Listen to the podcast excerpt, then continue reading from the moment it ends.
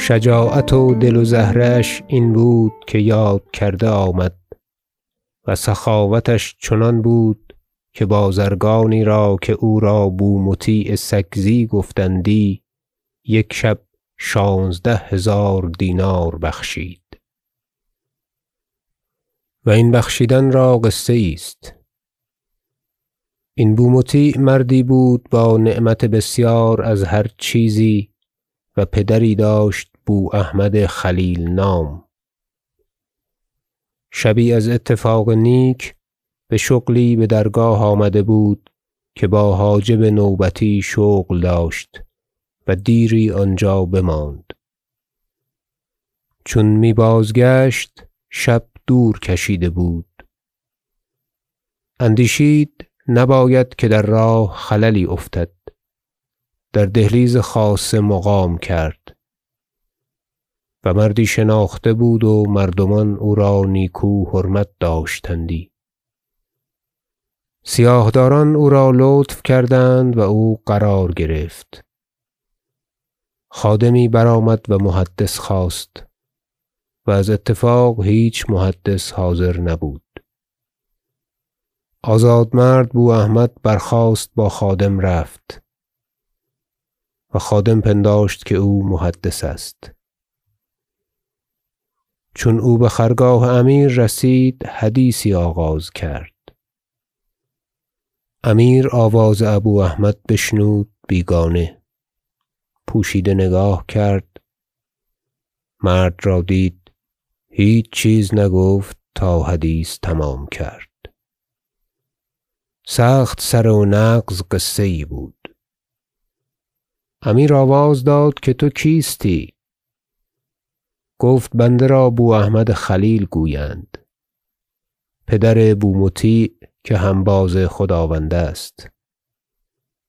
گفت بر پسرت مستوفیان چند مال حاصل فرود آورده اند؟ گفت شانزده هزار دینار. گفت آن حاصل بدو بخشیدم حرمت پیری ترا و حق حرمت او را. پیر دعای بسیار کرد و بازگشت. و غلامی ترک از آن پسرش بسرای امیر آورده بودند تا خریده آید. فرمود که آن غلام را نیز باید داد که نخواهیم. و بهیچ حال روا داشته نیاید که از ایشان چیزی در ملک ما آید. و ازین تمامتر همت و مروت نباشد.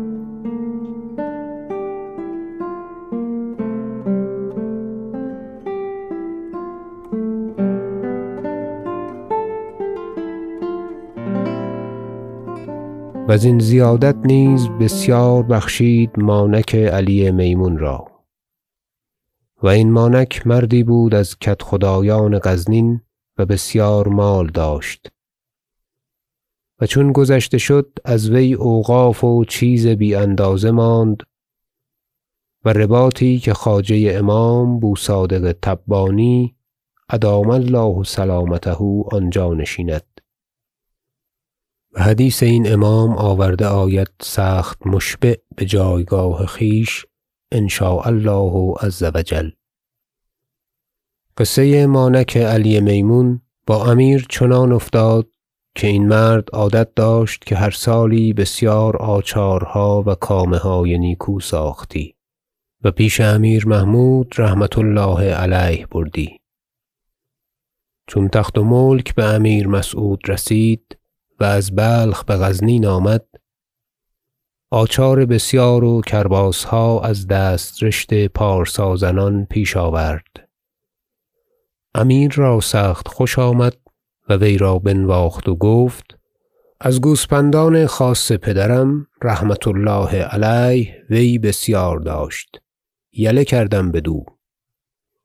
و گوسپندان خاص ما نیز که از هرات آورده اند وی را باید داد تا آن را اندیشه دارد.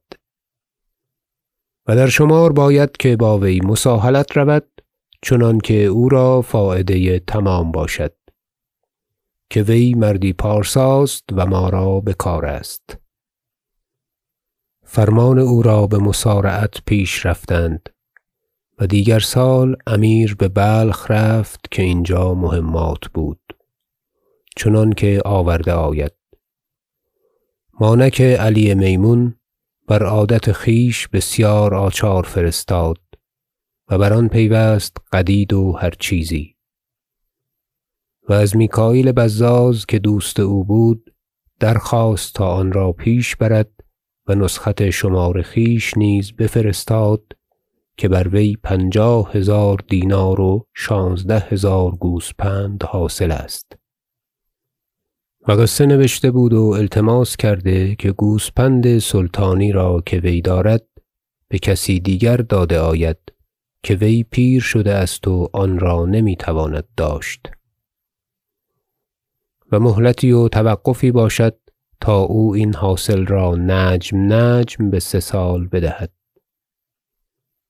در آن وقت که میکاییل بزاز پیش آمد و آن آچارها پیش آوردند و سر خمره ها باز کردند و چاشنی می‌دادند. من که عبدالغفارم ایستاده بودم. میکاییل نسخت و قصه پیش داشت. امیر گفت بستان و بخوان. بستدم و هر دو بخواندم. بخندید و گفت مانک را حق بسیار است در خاندان ما. این حاصل و گوسپندان بدو بخشیدم. عبدالغفار بدیوان استیفا رود و بگوید مستوفیان را تا خط بر حاصل و باقی او کشند.